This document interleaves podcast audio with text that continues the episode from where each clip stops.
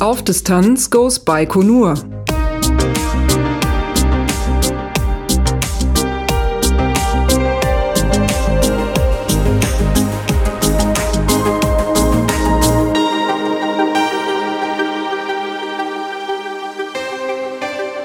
Es ist Freitag, der 6. Juli 2018 und äh, das ist ein schöner Tag, denn die ganze Truppe, die in Baikonur war und gepodcastet hat, die ist wieder zusammengekommen. Wir sind im Unperfekthaus in Essen, kurz vor dem Potruhe-Treffen.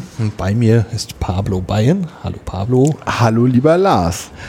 Bei mir ist der Peter Kohl. Hallo Peter. Hallo Lars. Und ich bin Lars Naber vom Podcast Auf Distanz. Und äh, ja, wir machen heute so ein bisschen die Abschiedsfolge, die Abschiedsepisode von Auf Distanz Goes Baikonur. Ähm, die letzten Episoden war ja schon so ein bisschen Meta und äh, ja, es kommt halt nichts Neues dazu, die Reise ist vorbei. Ähm, dann haben kürzlich im Sendegarten in der Folge 54 der Pablo und ich auch nochmal einen kleinen Gastauftritt gehabt. Ähm, da war der Peter nicht mit dabei, deswegen kriegst du nachher noch ein paar extra Fragen. Juhu! Ja. Aber ähm, heute ist eben so ein bisschen Abschluss äh, und wir schauen auch noch mal ein bisschen auf die Reise zurück. Und ich habe so ein bisschen das Gefühl, wir haben eigentlich im Großen und Ganzen auch schon alles ziemlich abgefrühstückt. So viele offene Fragen waren wohl nicht. Wir haben ein paar Fragen bekommen, denen widmen wir uns dann gleich. Wir hatten ja aufgerufen und äh, danach schauen wir noch mal ein bisschen auf die Reise und dann machen wir auch noch ein bisschen Abschied. dann würde ich mal sagen, fangen wir direkt mit Fragen an. Drei Fragen hat Marco geschickt. Und äh, Marco schrieb, äh, du hattest erwähnt, dass die Reise mehrfach vertrieben wurde. Könnt ihr erzählen oder verlinken, wo ihr jeweils gebucht habt? Äh, ja, das können wir, das ist ja kein Geheimnis. Also wir haben, glaube ich, alle drei, du auch, ne? Mhm. bei Kasachstan Tours in den Niederlanden gebucht. Unter kasachtours.com sind die zu finden äh, in der Ortschaft Hemst Hemstede. Ähm, Wobei wir dann tatsächlich bei der gleichen Agentur, aber vielleicht unter unterschiedlichen Namen gebucht haben. Also ich erinnere mich, dass es irgendwie kasachstanreisen.nl. Ja, das, äh, das ist äh, äh, geht zentral auf ein Ding zurück. Also ah, er, hat, er hat mehrere Domains, das ist aber alles der, der gleiche Mensch und alles die gleiche Rechnung. Also mhm. ähm, und wir hatten gebucht äh, so eine Art Grundpaket. Ähm, also ähm, grundsätzlich von Roskosmos gibt es mehrere Pakete, die also da ja weiterverkauft werden. Und ähm, wir hatten da das Größere, das Kleinere muss wohl für die Dauer der Reise exorbitant teuer sein. Äh, die wird also von wurde von unserem Anbieter schon gar nicht mehr angeboten. Ähm, und wir haben ein Paket gehabt, das dann ab Astana galt, also ab der kasachischen Hauptstadt. Und die deckte dann die gesamte Reise ab bis zum Ende in Almaty oder in unserem Falle eben auch in Astana. Und äh, da wurden dann individuelle Anpassungen gemacht für die Teilnehmer. Also wir waren ja noch zwei Tage länger in Astana. Vorher zwei Nächte mehr und im hinterher auch noch eine genau. Nacht mehr. Insgesamt drei zusätzliche Nächte. Ja, die letzte Nacht geht ja eigentlich auf Peter zurück. ja.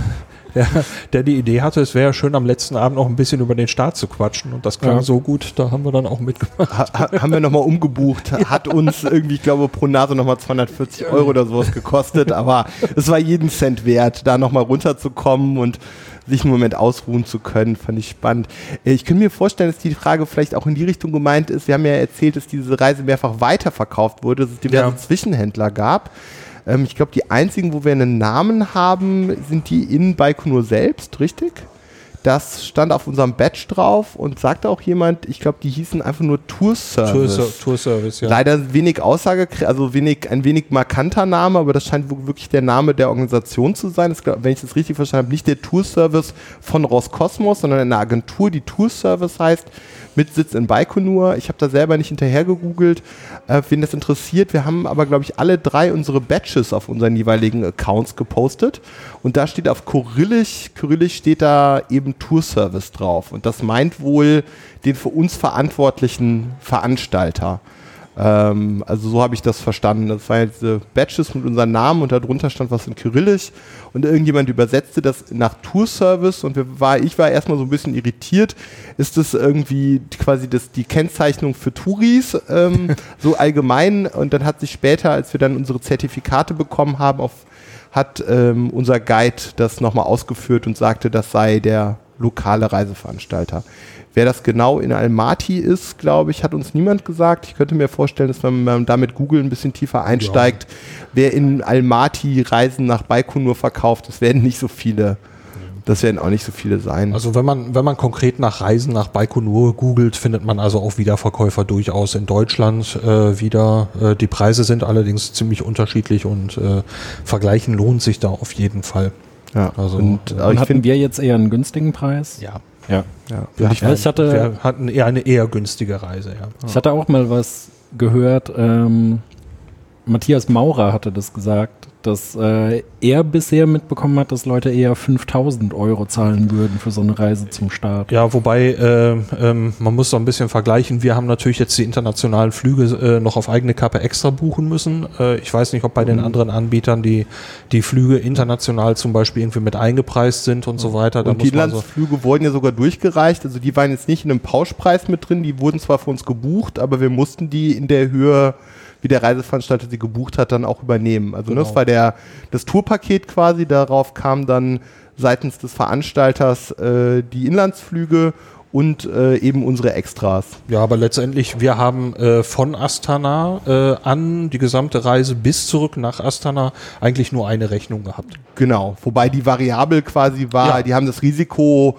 nicht für uns getragen, wenn die gesagt hätten, die Inlandsflüge kosten 600 Euro und nicht, ich weiß nicht, 300 haben wir gezahlt, 300, 350 glaube ja. ich ähm, dann wäre das mehr oder weniger unser Risiko. Also ich glaube, es gab so eine Zielrichtung. Also genau. Ja, ja. aber das äh, wurde vorher kommuniziert, in welcher Höhe das ungefähr ausfällt mhm. und äh, das hat auch alles ziemlich gut Und ich fand das auch, äh, dass die Niederländer da durchaus einen Mehrwert hatten. Also Jakob als Tourguide, ja, ähm, ja auch ein, durchaus ein kleiner Chaot, aber ich glaube mehr als er da gemacht hat, kann man, also ich glaube der hat uns einen, einen, einen vernünftigen Mehrwert ähm, geboten. Also ich fand das, fand das gut. Also ja, ich fand, er also, hat das echt gut, ja, gut gemacht. Also ich selber würde wieder da buchen. Also ja. ich, ich, würde jetzt nicht zögern. Nö, keineswegs. Das Portemonnaie dick genug wäre, würde ich da mit denen wieder, wieder reisen. Ähm, die zweite Frage von Marco, oder habt ihr noch was zu dem Thema? Hm, nö. Nö. Okay. Dann die zweite Frage von Marco war, gab es Kontakt, Schrägstrich, Austausch mit den Profi-Berichterstatterinnen vom DLR etc. Oder wart ihr als Touristen und Blogger ganz separat? Hm, also es war das? insgesamt schon sehr durchmischt, fand ich. Wir sind unheimlich vielen anderen Astronauten begegnet und immer wieder begegnet. Selbst bei uns im Hotel äh, konnte man durch die Lobby laufen und dann sitzt da Thomas Reiter und wird interviewt oder sitzt mal alleine da und äh, ist für sich da. Also da gab es jetzt keine Trennung. Und auch beim Aufrichten der Rakete oder beim Rollout, da waren sehr viele Astronauten, viele Journalisten, gab ein paar Leute, die man sonst so aus der Weltraumberichterstattung kennt. Christoph Seidler zum Beispiel von Spiegel, den habe ich da gesehen. Und beim Aufrichten der Rakete selbst stand auf einmal Marco Trovatello neben mir, der äh, ESA-Astronautenzentrum Kommunikationschef. Und dann konnte ich mit dem ein bisschen plaudern. Also da gab es jetzt keine Trennung irgendwie. Ja, wie hast, wie hast du es empfunden? Habe ich auch so erlebt. Man konnte eigentlich an jeden und alles dran. Die eigentliche Crew, die geflogen ist, äh, war irgendwie gut. Mit denen hat man jetzt keine Tuchfühlung.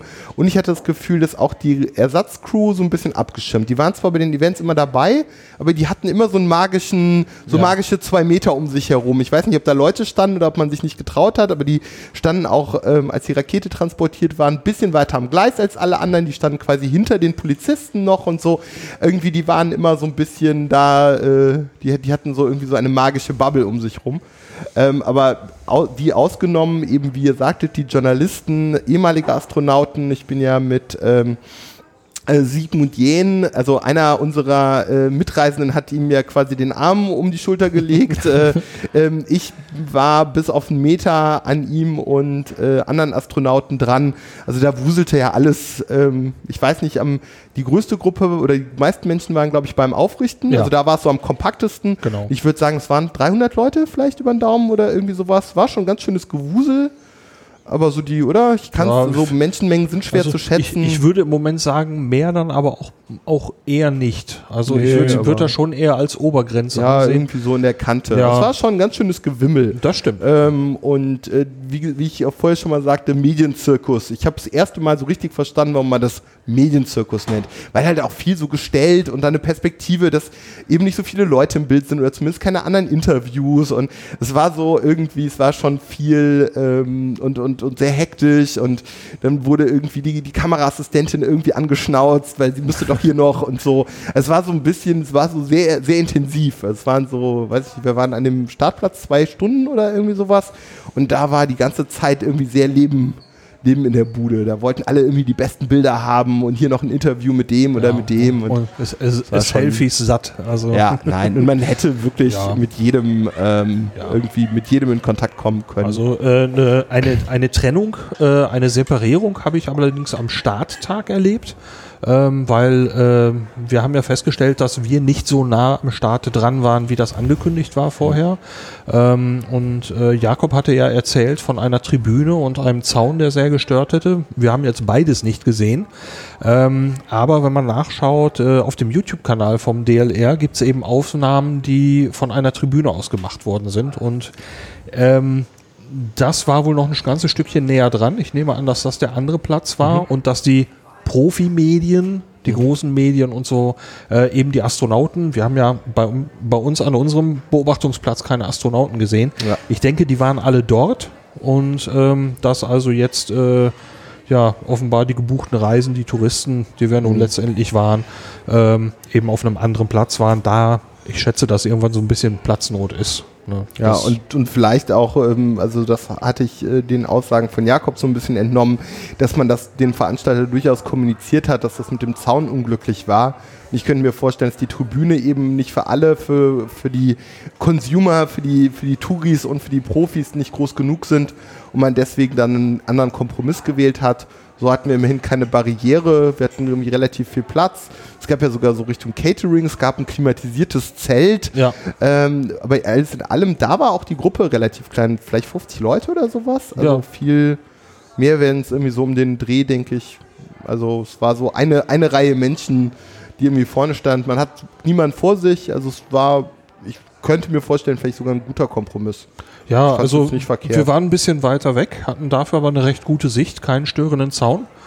Ähm, und äh, Es war ein bisschen schade, dass wir nicht die ganze Rakete sehen Mulde, konnten. Also, ähm, wobei ich habe das Video von der von der Tribüne gesehen, also so ganz ist die da wohl auch nicht drauf, ge Ah, ja. drauf gewesen, wenn ich das richtig gesehen habe. Allerdings, die, äh, dass man näher dran war, machte sich also in der im Detailgrad sozusagen, man sah die Rakete schon schon merklich größer, zumindest äh, suggeriert die Aufnahme, dass ähm, ich habe mir gerade notiert, da kommt ein Video in die Shownotes, äh, das, dann kann man sich den Start aus der anderen Perspektive auch nochmal angucken. Ähm, ist ein tolles, tolles Filmchen, aber ähm, äh, das ist keine Sache, die mich jetzt irgendwie verbittert, weil äh, ich habe einen großartigen Start erlebt, ich habe die Rakete gesehen und äh, ja, gut, dass ich jetzt die Unterseite sozusagen nicht gesehen habe, das kann ich jetzt nach all dem, was ich erlebt habe, wirklich äh, wunderbar verschmerzen. Ich glaube, wir haben auch keine Details verpasst. Also man hatte auch aus unserer Perspektive so eine Staubwolke gesehen, als die Rakete dann hochgegangen ist. Also ob, ob die jetzt, äh, ob man den, den Lichtpunkt vom Launchpad sieht oder zehn Meter weiter oben, ähm, ich glaube, das macht am Ende vom Eindruck, also so ein Start als solches zu erleben, ist, glaube ich, super viel wert und die 10 Meter hin oder her Ja. ist in meiner Wahrnehmung auch nicht das Ding. Äh, was die Distanz interessant sein könnte, wir gucken hier, wir sitzen ja gerade im Unperfekthaus und machen unsere Aufnahme zusammen. Und äh, Lars äh, hat äh, für Atmosphäre und Dekozwecke ähm, ein Bild auf einem großen Bildschirm, so ein, ich weiß nicht, 65 Zoll oder was, ein recht großer Screen. Und da ist eine ganz tolle Aufnahme vom Lars von der Rakete. Und äh, da kann man, wenn man ein bisschen reinzoomt, sehr gut sehen, was eigentlich die Auflösung limitiert. Es ist nämlich weder der Sensor der Kamera noch das Objektiv. Es sind die, ähm, es sind die, äh, es sind die Verwirbelungen in der Luft. Äh, man kann so die, die, ähm, da sind so leichte Wellen drin, wenn man sehr genau guckt. Und die werden daher kommen, dass halt die heiße Luft aufgestiegen ist. Also ich könnte mir vorstellen, dass das tatsächlich ein Vorteil ist, wenn man näher dran ist, weil man einfach weniger bewegte Luft zwischen sich und der Rakete hat. Ja, Aber es ist nicht, Ja. man kann irgendwelche Aufkleber und Motive und man kann super viele Details erkennen. Also es ist jetzt nicht so, äh, dass das irgendwie dramatisch ist. Also für die, für die ähm, Gitter in den Gitterflossen reicht es gerade nicht mehr. Also um da zu sehen, dass da eine, wie die Struktur da drin genau aussieht, das ist Ende. Aber selbst dieses Banner von der Fußball-WM zum Genau. Beispiel kann man erkennen. die, die Notabtrennung zwischen Stufe 1 und 2, da kann man durchgucken. Also das ist wirklich ein ganz, ganz tolles Bild. Ähm, ja, be be beneidenswert. Und, und auch der Feuerball, der mit dem bloßem Auge ein reiner Feuerball ist, der ist tatsächlich in, in, in verschiedene Düsen ähm, aufgetrennt. Auch das ist sehr schön abgebildet. Tolles Foto. Mir ist gerade selbst noch eine Frage in den Sinn gekommen, leider viel zu spät, sonst hätte ich sie eingereicht. Also, der Peter hat eine Frage. ne, weil Pablo gerade auch von der Ersatzcrew nochmal gesprochen hatte, die so ein bisschen separiert stand. Ich meine, die richtige Crew, die ist ja sogar in sogenannter Quarantäne, damit die sich nichts mehr einfängt. Wobei Quarantäne auch äh, bisschen Also der, übertrieben also ist. der Begriff. Roskosmos-Kameramann war einen halben Meter hinter dem Team. Ja. Und unser, unser Jakob äh, stand einen Meter nebendran und hätte sie ohne Ja. weiteres anhusten können. Also, Also Aber- das hätten wir beim, beim Walkout auch gemacht. Also das- Ähm, aber insofern kann ich mir vorstellen, es ist durchaus sinnvoll, die Ersatzcrew auch so ein bisschen zu separieren. Ähm, aber ich stelle mir jetzt gerade die Frage, äh, wenn sich an dem Morgen beim aus dem Bett steigen Alexander Gerst ein Bein gebrochen hätte und auf einmal nicht hochfliegen kann, ich frage mich, äh, ob dann der Start eigentlich verschoben wird oder ob dann wirklich einfach jemand aus der Ersatzcrew einspringt oder ob sowas dann wieder also wahrscheinlich vom Zeitplan kann es nicht so viel weiteres Training erfordern, sondern dann ist es halt so. es wird, Oder eine, es wird, es wird eine nicht, Grenze oder- geben. Ne? Also spätestens, wenn sie anfangen, die Raumanzüge anzulegen, wenn danach was passiert, wenn dann einer stolpert, werden sie den Zeitplan nicht mehr einhalten können. Also Ja. irgendwo spätestens, ich denke spätestens mit Verlassen des Hotels quasi oder Ankunft am, am Raumbahnhof, dann kann man, ei- oder? Hat man eigentlich keine Also ich Wahl erinnere mehr. mich jetzt auch an keinen Fall, wo mal die Ersatzcrew eingesprungen wäre. Hat es vermutlich aber, äh, gegeben, aber Also äh, ich kann die Frage nicht beantworten, aber äh, es steht ja noch eine Podcast-Episode aus bei Auf Distanz zu der zu dem ganzen Brimborium um den Start. Mhm. Ich nehme das als Frage mit. ah ja, cool. Cool. Mit wem wirst du sprechen? Ich habe das gerade gar nicht so vor Augen. weißt du Äh, schon? mit dem wem Herrn Ewald hoffe ich, Ah, ein Gespräch cool. führen zu können. Das hatte er mir ja dort zugesagt. Ähm, und äh, da habe ich jetzt eigentlich keinen Zweifel, dass wir nochmal miteinander reden können, auch wenn wir das noch nicht terminiert haben. Ja, den habe ich auch als sehr ähm, umgänglichen, entspannten, offenen Typen erlebt. Reinhard stand ja mit ihm äh, vor zwei Monaten, dürfte es etwa gesehen sein, beim March for Science ähm, auf, zusammen auf der Bühne und ja. War mir lustig, irgendwie den, den Ewald immer mal wieder, so in den letzten Monaten, ist er mir irgendwie äh, mehrfach über den Weg gelaufen. Ach ja, beim, äh, beim Porzer Picknick war er doch auch. Stimmt. Ja. Ja.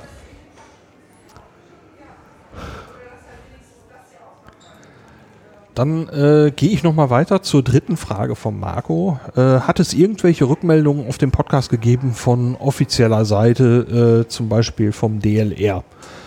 Ähm, keine Reaktion, von der ich jetzt sagen würde, ähm, dass sie jetzt groß Inhalt hätte. Es gab so ja kurze Kontakte. So, äh, ich bin heute Morgen für ein Interview äh, noch ähm, wegen der anderen Mission beim DLR gewesen. Da haben wir uns über Baiko nur noch unterhalten. Also ähm, ich sag mal, es wurde wahrgenommen, es wurde bei Twitter geliked, es wurde, glaube ich, auch mal geteilt und so. Ähm, aber ähm, ich habe da jetzt auch keine großen Illusionen, weil ich meine, für uns war diese Reise was ganz Großes äh, seitens DLR, ESA und so weiter, die mit den Leitmedien zu tun haben, äh, mit der Politik, mit äh, allen möglichen Dingen. Da würde ich uns selber ganz weit unten in der Kette sehen und äh, da habe ich jetzt auch äh, keine Illusionen oder Erwartungen, dass da irgendwas äh, anders ist. Also es gibt Kontakte, äh, man sagt sich Hallo, man erkennt sich wieder. Ähm, und ja, das ist so, ich weiß nicht, ob ihr irgendwie noch was anderes wahrgenommen habt in der Richtung. Aber da muss ich auch ganz ehrlich sagen, bei den anderen Reaktionen, die es gegeben hat, da sage ich mal, wäre jetzt eine Reaktion von ESA oder DLR, hätte eigentlich kaum so toll sein können wie anderes Feedback, das wir bekommen haben. Ja, also äh, das Feedback auf dem Podcast war ja sowieso äh, wirklich toll. Also die Rückmeldungen von Hörerinnen und Hörern, das meinst du, ne? Genau. So, äh, Tweets, die wir bekommen haben. Äh, ich habe noch einiges an Mails bekommen, auch Rückmeldungen zusammen mit Adressen für den Reisebericht und die Aufkleber und so. Äh, bekam ich äh, häufiger auch Mails, die äh, sich dann auch nochmal inhaltlich geäußert haben, äh, dass es gefallen hat und das freut mich natürlich wahnsinnig. Und ja, das sind die Menschen, die wir angesprochen haben und dass von denen das richtige Feedback kommt, gutes Feedback, könnte, wie du schon sagst, das könnte eigentlich nicht besser laufen.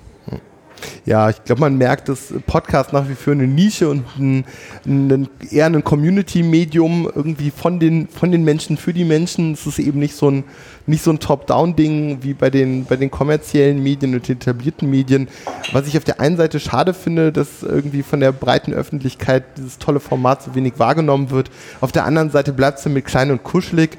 So ein bisschen das, wie das Internet in den 90ern, als dann noch nicht irgendwie jeder jeder unterwegs war und irgendwie die Mailboxen noch nicht voller Spam und es irgendwie noch klein und kuschelig war, das hatte auch was für sich. Insofern, ähm, ja, Podcast darf gerne das, das kleine Kuschelmedium ähm, bleiben. Ich brauche kein, äh, hier, wie heißen die großen Plattformen? Äh, hier dieser und wer ist gerade im Moment Spotify. so und Spotify und Co. Die können mir alle den, den Buckel runterrutschen. ich möchte mein kleine, ich möchte mein kleines Podcast-Universum gerne behalten ja, jeder wie er oder sie mag. Ja. Ist, ne, so als Verteiler oder so. Ja, insofern freue ich mich eben auch sehr über das Feedback der, der Hörer. Ich finde, genau. das, also auch für mich persönlich ist das eigentlich der, der Gradmesser, ob die Großkopferten das jetzt interessiert oder nicht. Ja, wie gesagt, der, ich empfinde den Kontakt als, als sehr freundlich, als, als, als, ja, es klingt, klingt falsch, aber ähm, ein sehr freundliches Wohlwollen. Also ähm, äh, ich habe nicht den Eindruck, dass man jetzt irgendwie belächelt wird oder so, mhm. ähm, sondern es ist einfach erstmal äh, eine Frage von Reichweite und das ist halt ein großer Unterschied, ob da die Tagesschau anruft oder ich. Mhm. Das ist, äh, ne, um, um mal ein paar Extreme zu sagen. Also von daher ähm, ja, wobei, das ist, ist, schon ganz prima so. Wobei da oft äh, ja ähm, Quantität und Qualität aufgewogen wird. Ähm, zum einen räumen wir der Sache viel mehr Raum ein, als es die Tagesschau tut. Und die Leute hören es halt bewusst, äh, entscheiden sich für einen bestimmten Podcast, für ein bestimmtes Format. Ähm, die Tagesschau ist halt so der Newsfeed für alle. Ähm, ja, also nicht, dass die Tagesschau nicht äh, ihre Berechtigung hat, aber ich finde, äh, ich freue mich über äh, Podcast-Hörer, auch, auch vergleichsweise kleine Zahlen, finde ich, ähm, die Wertschätzung, die da entgegengebracht wird, ist ganz toll. Ja, also ich, ich fand es toll, wie es war. Ja. Das waren dann äh, die Fragen vom Marco und dann haben wir eine letzte Frage, die ist allerdings was komplizierter. die ist von Nico und äh, er hat getwittert, ihr könnt ja mal eure Meinung zur Bedeutung der bemannten Raumfahrt verbreiten. Mit einem zwinkernden Smiley. Seit wann fragt man überall nach dem Nutzen, egal welcher Bereich. Ähm, ist es, ich finde es ein wahnsinnig schwieriges Thema. Äh, schwierig so kurz abzufrühstücken. Ähm, möchte jemand von euch sich daran versuchen?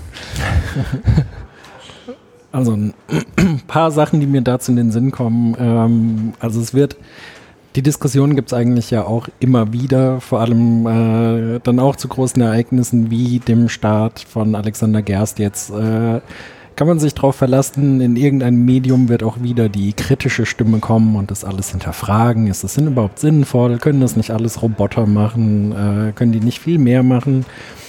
Und da denke ich nach wie vor, dass einfach Menschen das ist nochmal was anderes. Da kommt man persönlich ran, man fiebert mit den Leuten mit und das kann ein Roboter so nicht erreichen, wobei zum Beispiel die Philae und Rosetta-Mission da auch Großartiges geleistet hat. Aber es ist nicht das Gleiche, also so bei dem persönlichen Anteil nehmen. Ähm, dann habe ich eine Sache gelesen, die ich ganz interessant fand, so als Vergleich.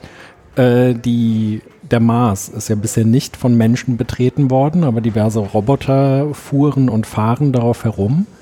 Ähm, und der Curiosity Rover zum Beispiel ist jetzt seit einigen Jahren unterwegs und hat in diesen Jahren, ich glaube mittlerweile etwa 30 Kilometer zurückgelegt. Äh, die Apollo-Astronauten auf, dem äh, auf dem Mond haben, äh, glaube ich, innerhalb von zwei Missionen mehr Kilometer auf dem Mond zurückgelegt als die Rover auf dem Mars innerhalb mehrerer Jahre. Ähm, insofern denke ich, Menschen können auf Planeten oder auf der ISS äh, noch immer ganz anders und viel schneller reagieren, als das Maschinen bisher können, vor allem wenn es Probleme gibt. Insofern, meiner Meinung nach, hat die bemannte oder die astronautische Raumfahrt äh, zu Recht noch eine große Bedeutung und ich freue mich jetzt schon wahnsinnig auf den Moment der Marslandung und äh, hoffe, dass ich da mitfiebern kann und dass mein persönlicher Apollo-Moment sein wird. Ja, ja ähm, ich kann da, glaube ich, super ähm, äh, anschließen. Ähm, ich hatte ähm, indirekt zu dem Thema schon ein bisschen was äh, gesagt äh, bei, beim Sendegarten, was wirklich eine sehr tolle Gelegenheit war, eine echt schöne Sendung, die ähm, sich am Ende gar nicht so viel, glaube ich, um unseren Podcast gedreht hat, sondern Martin schien irgendwie neugierig zu sein, was mich eigentlich umtreibt und ähm, hatte dann ja als Blütenschatz ähm, ein Video ähm, mit Elon Musk, äh, wie er ähm, sagt, äh, ähm, Make Humans Multiplanetary Species oder sowas. Der Titel ist falsch, aber geht in die Richtung. Ähm, auf jeden Fall, es gibt ein Video, wo er letztes Jahr vorstellt, also in 2017 vorstellt, ähm, wie er sich ähm, die Mission zum Mars, also die Mission von SpaceX zum Mars vorstellt. Und er möchte das ja tatsächlich in den 2020ern tun. Ich meine, 22 oder 23 ähm, sind die ersten Flüge geplant so wie das bei ihm in der Regel läuft, setzt sehr taffe Ziele, ähm, die dann meistens nicht ganz eingehalten werden, aber am Ende erreicht er sein Ziel. Das hat mit Tesla geklappt, das hat mit SpaceX geklappt. Ähm, ich würde mich sehr wundern, wenn das nicht wieder klappt, wenn es dann nicht 2023 wird, der große Moment, sondern es wird 24, 25, 26. Ich glaube, wenn es uns nicht total hart trifft, werden wir das, haben wir eine gute Chance, das zu erleben. Und das ist äh, total toll und ich glaube tatsächlich, dass es eher keine zehn Jahre mehr hin ist. Ähm, SpaceX hat einfach gezeigt, dass sie das mit der Raumfahrt grundsätzlich können. Die können kleine, mittelgroße, große Raketen starten, die können, ähm, die können ähm, Endstufen wieder landen lassen, sind gerade dabei, dass ähm, das, das Ländermodul, also die oberste Stufe von der BFR zu bauen, also das, das der Teil, der mal auf dem Mars landen soll. Und insofern ähm, glaube ich, also die Pläne der ähm, NASA für den Mars sind deutlich konservativer und ich glaube, es sind die einzigen, die sonst das konkret im Auge haben. Ich weiß nicht, was die chinesische und die indische Raumfahrt tun, aber ich würde erstmal davon ausgehen, dass die nicht so weit sind. Ähm, die Japaner machen keine eigene bemannte Raumfahrt, die Europäer machen keine eigene bemannte Raumfahrt. Von den Russen ähm, gibt, es, äh, gibt es, soweit ich weiß, keine Pläne ähm, sind aber neben den Chinesen im Moment die einzigen, die Astronauten äh, hochschicken können. Ähm, also ich glaube, die, die Art der astronautischen Raumfahrt wird sich verändern. Es waren bisher immer staatliche Programme und ich denke, das wird ganz stark äh, kippen. Nicht zuletzt, weil ähm, Unternehmen wie SpaceX äh, scheinbar einen enormen Kostenvorteil realisieren konnten. Ähm, sie gehen davon aus, ich glaube, so eine BFR, wo ich glaube 140 Leute mitfliegen können oder sowas, soll Startkosten in, der Größenordnung von 100 bis 200 Millionen Euro haben. Also kaum teurer als das, was heute ähm, eine äh, Sojus äh, im Start kostet. Wir hatten, glaube ich, irgendwann mal die Diskussion, ob die Preise von, ich glaube, 70 Millionen Dollar pro Platz oder für die Kapsel sind. Ich habe es nicht mehr nachgeguckt. Aber so oder so sind wir total in der gleichen Richtung. Und einmal kann man drei Menschen ins All schießen und einmal können wir 140 ins All schießen. Mich bitte nicht auf die Zahlen festnageln, aber sind die, die ich im Kopf habe. Es war auf jeden Fall so in der Größenordnung. Es waren richtig viele Leute, ähm, die damit hochfliegen können. Insofern glaube ich, haben wir die Chance, dass ähm, astronautische Raumfahrt in den nächsten Jahren komplett anders aussieht sehen wird. Also ich glaube, das wird sich verändern. Es wird weniger auf Steuergelder setzen. Ähm, wir werden eben private Initiativen sehen.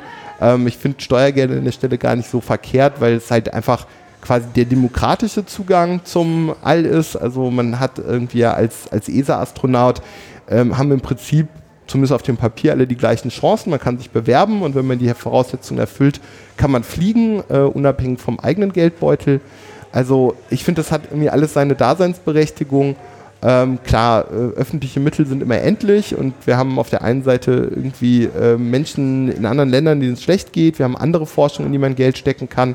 Ähm, ich glaube, das muss, sollte mit Augenmaß sein aber die, den Menschen Träume zu vermitteln und das scheint ja auch die Motivation von Elon Musk gewesen zu sein, zu sagen, ich setze mir ein Ziel ähm, und, und will andere Menschen dafür begeistern. Ich glaube, das hat ein ganzes Stück weit geklappt. Also ich glaube, wer, ich glaube, die, die Wahrnehmung einer breiteren Öffentlichkeit in den letzten zehn Jahren von Raumfahrt, ähm, ich glaube, das Interesse ist größer geworden, es hat sich gewandelt. Und da ist, glaube ich, wichtig, eben ich glaube, nur Maschinen hochzuschicken. Curiosity ist ein cooles Beispiel für eine echt faszinierende Maschine. Ähm, es gab auch irgendwie mal irgendwie so einen Spruch, äh, der Mars ist der einzige uns bekannte Planeten, der nur von äh, Robotern äh, äh bewohnt ist. Ähm, äh, allein für solche Gags finde ich es irgendwie cool. ähm, aber äh, ja, also ich glaube irgendwie, dass unsere Mitgeschöpfe, dass andere Menschen dahin fliegen, ich glaube, das macht ähm, irgendwie emotional doch einen großen Unterschied. Und ich denke, wir sollten uns weiterentwickeln. Neue ähm, Raumschiff Enterprise sagt Aufbruch in neue Welten oder sowas. Sorry, ich bin da leider nicht ganz so sattelfest. Aber es ist so, das, das Neue, das Unbekannte erforschen. Ähm, ich finde, das sollten wir tun. Da, da sagt auch Alexander Gerst zum Beispiel, dass er die menschliche Spezies einfach als Spezies der Entdecker auch sieht und dass es Entdeckung, Entdeckungsdrang so tief in der Menschheit eigentlich drinsteckt, dass wir ja ein Stück weit die Menschheit aufgeben, wenn wir den Entdeckungsdrang beenden. Ja, wofür sind wir auf diesem Planeten? Wofür leben wir, wenn wir nicht Neues entdecken? Also vielleicht gibt es dafür andere Antworten, aber für mich ist das Neue, ist das Unbekannte, ist das Spannende. Weil das, was ich schon kenne, ja, mein Gott, irgendwie jeden Tag aufstehen und immer das Gleiche sehen, dann, ja, warum muss ich dann auf diesem Planeten sein, wenn sich nichts verändert? Und, und da wäre Menschen, die den roten Planeten betreten, oder vielleicht selber, vielleicht können wir selber in 30 Jahren hinfliegen. Also äh, die Landung sollte auf jeden Fall, nehme ich an, in unseren Lebzeiten sein, wenn uns nicht jetzt irgendwas Großes passiert oder so. Ähm, ich gehe eigentlich davon aus. Ähm, ich selber habe ein bisschen Zweifel, ob das wirklich in den 20ern passiert, ob wir so weit sind in den 20ern, aber ähm, wir können ja äh, so, so alt, so alt sind wir halt noch nicht. Und ähm, zur eigentlichen Frage, ähm, ja, ich, ich bin, ich tue mich ein bisschen schwer, äh, ein Kosten-Nutzen-Ding da aufzumachen bei der, bei der astronautischen Raumfahrt, weil ähm, die Tatsache, dass man jetzt da draußen zum Beispiel mit der ISS unterwegs ist, wir haben ein, ein Labor, in dem nahezu kontinuierlich Forschung betrieben wird. Ähm, ein Teil äh, ist ein bisschen, ein bisschen ja, eigener Nutzen, dass man also äh, erforscht äh, die, die Auswirkungen der Schwerelosigkeit auf den menschlichen Körper zum Beispiel, auf Organismen. Ähm, aber ähm, eben auch zum Beispiel konkret an der Krebsforschung, äh, an äh, Materialforschung und was dort alles stattfindet. Ähm, ja, ein Teil wird auch auf Parabelflügen gemacht, ein Teil wird äh, mit Kleinraketen auch gemacht, aus Schweden heraus. Äh, aber ähm, ich äh, tue mich äußerst schwer äh, zu sagen, ja, äh, diese Sache kostet einen Haufen Geld, was einfach so, das ist wahr, ja.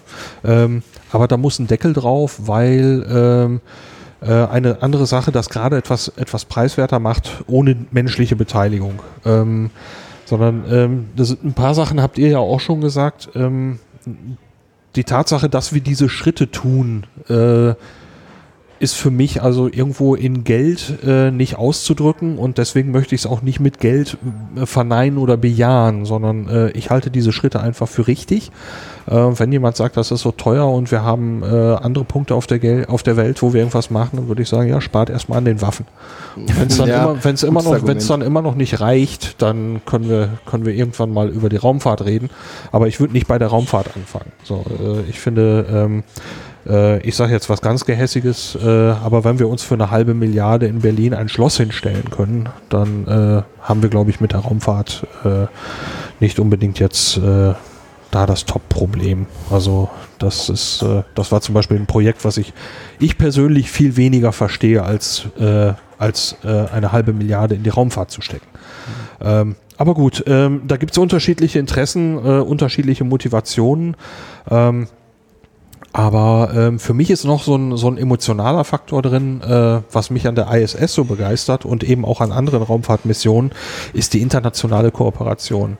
Ähm, dass dort Menschen äh, aus unterschiedlichen Nationen zusammensitzen und im Prinzip sitzen, sind die Türen offen.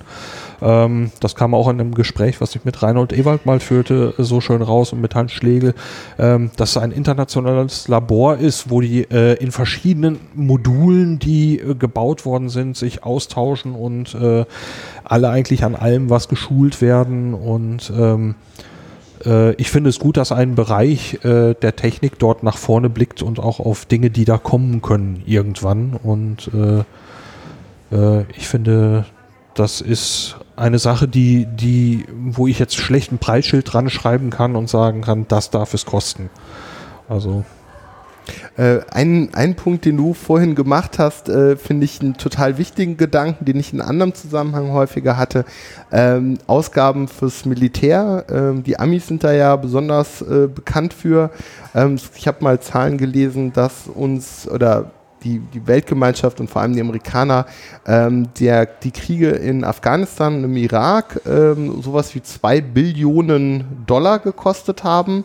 Ähm, hingegen die ISS, mein letzter Stand waren so aus die 130 äh, Milliarden, ähm, also etwa 10, äh, nein, etwa 5 Prozent, 5, 6, 7 Prozent. Ähm, also das ist, dieser Krieg hat nichts außer Leid und Verderben äh, gebracht, äh, auch, auch rückblickend. Und ähm, ja, die Amis geben, glaube ich, sowieso jedes Jahr sowas wie eine halbe Billion für, ähm, für für Rüstung aus. Und wenn man dann überlegt, was man damit machen könnte, also mir fallen eben neben bemannter Raumfahrt ein persönliches Thema, das mich selber sehr fasziniert, ist zum Beispiel auch die Kernfusion, wo ich meine, dass wir mehr Geld reinstecken müssten. Aber ich finde, Lars hat völlig recht, wir müssten dafür nicht an der Raumfahrt sparen, sondern es gibt ganz andere Bereiche, wo viel mehr zu holen ist. Ähm, wenn die Amis mal ihr, ihr Militärbudget von mir aus dürfen es gerne streichen, aber Sie können es auch einfach halbieren. Dann könnten wir jedes Jahr zwei ISS bauen, ja, von dem halben Militärbudget. Oder wir könnten, wir könnten äh, jedes Jahr äh, 20 ITER, also 10 bis 20, sagen wir, sagen wir 10. Jedes Jahr könnten wir 10 ITER bauen von dem, von dem halben US-Militärbudget. Also das ist völlig krank in meinen, äh, in meinen Augen. Also ja. guter Punkt, finde ich. Ja, ich tue mich mit monetären Vergleichen da äh, schwer, aber es gibt eben Bereiche, die, die unfassbar viel Geld verschlingen. Wenn ich das jetzt einfach als relative Zahl äh, sehe und gar nicht absolut, ähm, ähm, diese, diese ganze Waffengeschichte zum Beispiel, was da hineinfließt, wenn man, ich hätte fast gesagt, wenn man es nur halbiert, hat man äh, ja. mit, der, mit der astronautischen Raumfahrt äh, meiner Meinung nach keine Probleme mehr. Ähm, und äh, ja, die anderen Dinge, ähm, äh, wie gesagt, ich möchte eigentlich nicht mit, nicht anfangen, jetzt eine Rechnung aufzumachen. Ich kriege da kein Preisschild dran und äh, das ist das, was ich zu dem Thema eigentlich jetzt äh, so beantworten könnte. Also äh, ich befürworte das. Äh, ich mag keine Verschwendung, aber dass man sich damit beschäftigt und äh, kooperiert und forscht und schaut, wie es weitergehen kann, das äh, ich sehe den Menschen auch als Forscher, genau wie du, Peter, du glaube ich auch. Ne? Ähm, das wäre so dann das, was ich jetzt in diesem Rahmen dazu erzählen würde. Gut. Ja, ihr nickt. Ja. ähm, dann, wir hatten ja den Sendegarten schon erwähnt. Ähm, die nächsten Fragen haben einen ganz konkreten Ansprechpartner. nämlich äh, der Martin Rützler vom Sendegarten. Der hatte mit äh, Pablo ja gesprochen und der hatte mit mir gesprochen, ähm, aber der Peter war nicht dabei und darum hat der Martin mir ein paar Fragen geschickt, die er dir wohl gestellt hätte, so deute ich das mal. Ah, und ja, ähm, ja äh, Pablos Motivation kam zur Sprache, warum ist er mitgeflogen? Meine Motivation war mit meinem Podcast sowieso klar. Ähm, aber die erste Frage, die Martin im Prinzip äh, durchreicht, ist, warum warst du mit dabei? Tja. Letztlich, äh, warum ich final dabei war, damit hattest du ja sogar auch zu tun. Also, nee, also das war das eine, ja. aber meine innere Motivation. Du dachtest ja, ja, eh darüber nach. Genau. ähm, ja, also eigentlich war es bei mir so, dass äh, Ne, so ungefähr wie jedes Kind wollte ich immer mal Astronaut werden, aber habe dann doch irgendwann bemerkt, daraus wird wohl nichts. Und dann war auch eigentlich so das ganze Weltraumthema so ein bisschen gegessen für viele Jahre für mich. Hat mich, äh, also ich hatte das Gefühl, es war nicht so viel Öffentlichkeitsarbeit, ich war nicht drin, hat mich nicht so wahnsinnig interessiert. Und dann kam 2014 die Blue Dot Mission von Alexander Gerst. Und da wurde unglaublich gute Social Media Pressearbeit gemacht. Und ähm, ich war dann, habe eben seine Facebook-Seite und Twitter abonniert und war da immer fasziniert von den Bildern und den Gedanken, die er äußert und wie er die Leute da mitnimmt. Und das hat dann auch dazu geführt, zu einem, äh, dass ich teilnehmen konnte auf einem Event in Köln während dieser Mission. Äh, Call Alex hieß es. Ähm, eine Veranstaltung, ein Tag im Astronautenzentrum, wo diverse Vorträge gehalten wurden. Ehemalige Astronauten haben gesprochen, Techniker haben gesprochen. Äh, und Teilnehmende durften Fragen einreichen. Und Highlight des Tages war ein 20-minütiger Videoanruf auf die ISS, wo ich glaube sieben oder acht Leute ihre Frage dann live an Alexander Gerst gestellt haben. Warst du einer davon? Äh, leider nein. ähm, und das war einfach so unglaublich. Dieser ganze Tag war unheimlich faszinierend und dann kam eben dieses Highlight und auf einmal sehen wir ein Video, wie Alexander Gerst da rumschwebt. Jemand von uns stellt eine Frage, man merkt ein paar Sekunden Verzug und auf einmal kommt die Frage bei ihm an und er antwortet und es kommt zurück zu uns und dieser Moment war unglaublich. Der hat sich eingebrannt und ist unvergesslich gewesen. Und ähm, dann gab es noch ein paar andere äh, Sachen. Es gab eine äh, Space Up Cologne, war, ich glaube, das war 2015. Space Up, das sind sogenannte äh, Unconferences, also Konferenzen, wo die Teilnehmer das Programm machen. Ähm, sehr zu empfehlen, gibt es immer wieder in Europa und weltweit. Ähm, da habe ich mitgemacht und äh, es gab noch zwei Momente, die ich auch mit der Blue Dot Mission noch verbinde. Ähm, das war während der Zeit, als ich meine Masterarbeit geschrieben habe an der Uni. Und äh, so eine Abschlussarbeit macht nicht immer Spaß. Das können sehr frustrierende Zeiten auch sein. Und es gibt äh, zustimmendes Nicken hier in der Runde. ähm, und es war dann Sommer, es war August und ich hatte ein paar Tage frei und war in Bonn im Stummfilmkino was ich übrigens auch jedem empfehlen kann als äh, Sommer-Highlight. Ähm, da saß man unter freiem Himmel, sieht Stummfilme in Live-Begleitung und äh, es wird dunkel, Sterne ziehen auf. Äh, es lief ein toller Film und auf einmal sehe ich einen Punkt, der sich bewegt und da äh, über den Himmel zieht. Und das war eben die ISS mit Alexander Gerst an Bord. Und in dem Moment hat sich irgendwie das Universum wieder so richtig angefühlt. Ähm, naja, und dann habe ich noch weiter an meiner äh, Masterarbeit gearbeitet. Und äh, letztlich war es so, dass ich äh, natürlich Zeitdruck hatte und eine Nachtschicht am Ende einlegen musste, um dieses Ding noch irgendwie äh, zu drucken und zu binden. Und äh, das war zufällig genau der Tag, an dem Alexander Gerst zurück zur Erde gekehrt ist. Oh. Und ich weiß noch, es war, ich glaube, zwischen 5 und 6 Uhr morgens, als ich die letzten Sätze meiner Masterarbeit geschrieben habe und währenddessen im Livestream gesehen habe, wie Alexander Gerst auf die Erde zurückkehrt. Und es war irgendwie wieder so eine runde Sache. Da kamen endeten zwei Sachen parallel. Genau. Ja, und daraufhin äh, war ich wieder völlig infiziert von den Raumfahrtthemen wow. und hatte dann auch das Glück. Also ich finde so der Raumfahrtzirkel ist so ein bisschen so eine Raumfahrtfamilie. Man trifft auf Events dann immer wieder die gleichen Leute und das ist sehr kuschelig. Und dann war ich auf anderen Veranstaltungen noch, war beim ExoMars-Start, bei der ESA in Darmstadt und so Sachen. Ja, und dann äh, ergab sich auf einmal die Möglichkeit, äh, so einen Soyuz-Start zu sehen und dann auch noch den von Alexander Gerst. Und ja, das war der Grund, warum ich dann da war. ziemlich cool. und äh, es klang ja sicherlich schon durch im Podcast. Du hast es auch nicht bereut. Oder hättest du irgendwas anderes gemacht, oder anders gemacht oder anders gewollt? Auf keinen Fall. Also es war perfekt, wie es war. Ja, wir haben, ich war jetzt in der, in der, äh, in der Situation, dass äh, der Pablo mit der Bevuta äh, ähm, ja, als Sponsor dabei war und äh, viele Menschen das Projekt unterstützt haben finanziell.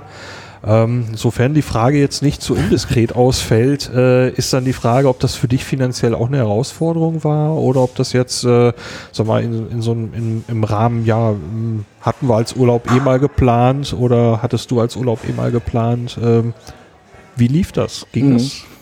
ähm, also es musste gehen. Und ging ja zum Glück auch irgendwie dann.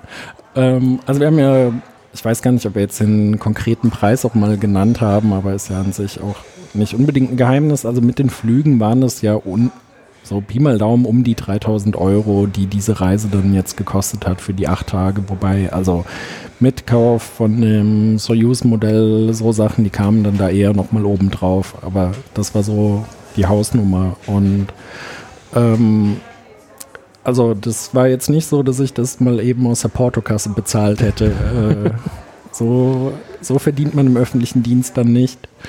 Ähm, also ich habe da habe die letzten Jahre relativ sparsam so gelebt, lange Zeit in der WG, konnte von daher auch was Geld beiseite legen und konnte mir das so gönnen, aber habe da schon noch so ein bisschen äh, überlegt, weil es doch ganz schön viel Geld auf einmal ist, aber andere Leute stecken das Geld, weiß ich nicht, in, in ihr Auto, in andere Reisen, in sonstige Luxusgüter. Ähm, und irgendwie habe ich gedacht, ja komm, das muss, muss jetzt. Ja. Das, das, die Situation kann ich gut nachvollziehen, ja. Ähm, Martin fragt, was ist dein persönliches Return of Investment? Also was äh, hast du mit zurückgenommen? Was ähm, ja. Ähm, da gibt es gar nicht das eine. Also es gibt auf vielen verschiedenen Ebenen das äh, Return of Investment. Ein Return of Investment ist jetzt gerade, dass ich hier mit euch im Unperfekthaus sitze, Freunde wieder treffe und einen Podcast aufnehme. ähm, dann eben ein Haufen Erinnerungen sind definitiv auch ein Return of Investment. Und ich habe schon wieder gemerkt, ähm, ich träume schon davon, eines Tages auch näher am Weltraum irgendwie zu arbeiten, also Presse- und Öffentlichkeitsarbeit zu machen für ESA, DLR oder sonst irgendwie sowas und mal gucken, das wäre schön. Ja, also um, durchaus auch etwas, äh, wonach du streben möchtest, hast du auch mitgebracht. So. Ja, auf jeden oh, Fall. Das finde ich ein ziemlich gewaltiges Return of Investment. Das ist von allein, äh, also wie du schon sagst, die Erinnerung, was wir erlebt haben und so weiter, äh, äh, ist auch eine Sache, genau wie gerade bei der astronautischen Raumfahrt, da kann ich kein Preis mehr, Preisschild dranhängen. Ähm, ich kann jetzt nicht sagen, das wäre auch so und so viel wert gewesen, weil irgendwann hätte man es einfach nicht mehr hingekriegt, aber ähm, dieses, äh, diese Erinnerungen sind unbezahlbar, finde ich. Also ja. es ist Wie siehst du es? Ähm, oh.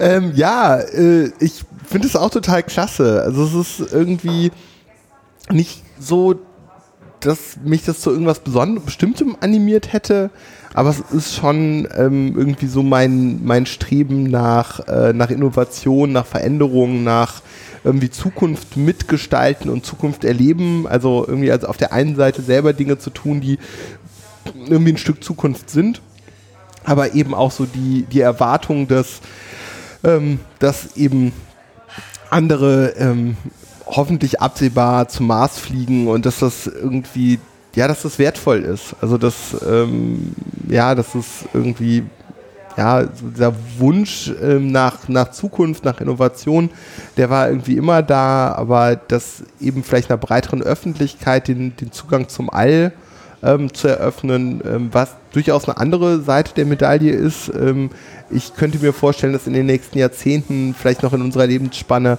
äh, vielleicht wenn wir nicht selbst zum Mars fliegen, aber dass sowas wie Suborbitalflüge oder auch äh, Flüge in den Orbit oder zum Mond ähm, vielleicht in eine Größenordnung ähm, kommen und auch umweltverträglicher werden. Also dass das Themen sind, wo wir vielleicht auch mal von profitieren können. Also es ist einfach, diese, dieses Thema irgendwie Raumfahrt ist einfach viel näher gekommen. Also zu sehen, diese, diese drei Menschen, zu wissen, dass diese drei Menschen, die wir Stunden, die wir drei Stunden zuvor noch vor uns gesehen haben, dass die auf, diesem, auf dieser Höllenmaschine sitzen und innerhalb von Minuten im, im All sind, das ist irgendwie abgefahren und das ist nie so real gewesen wie in diesem Moment.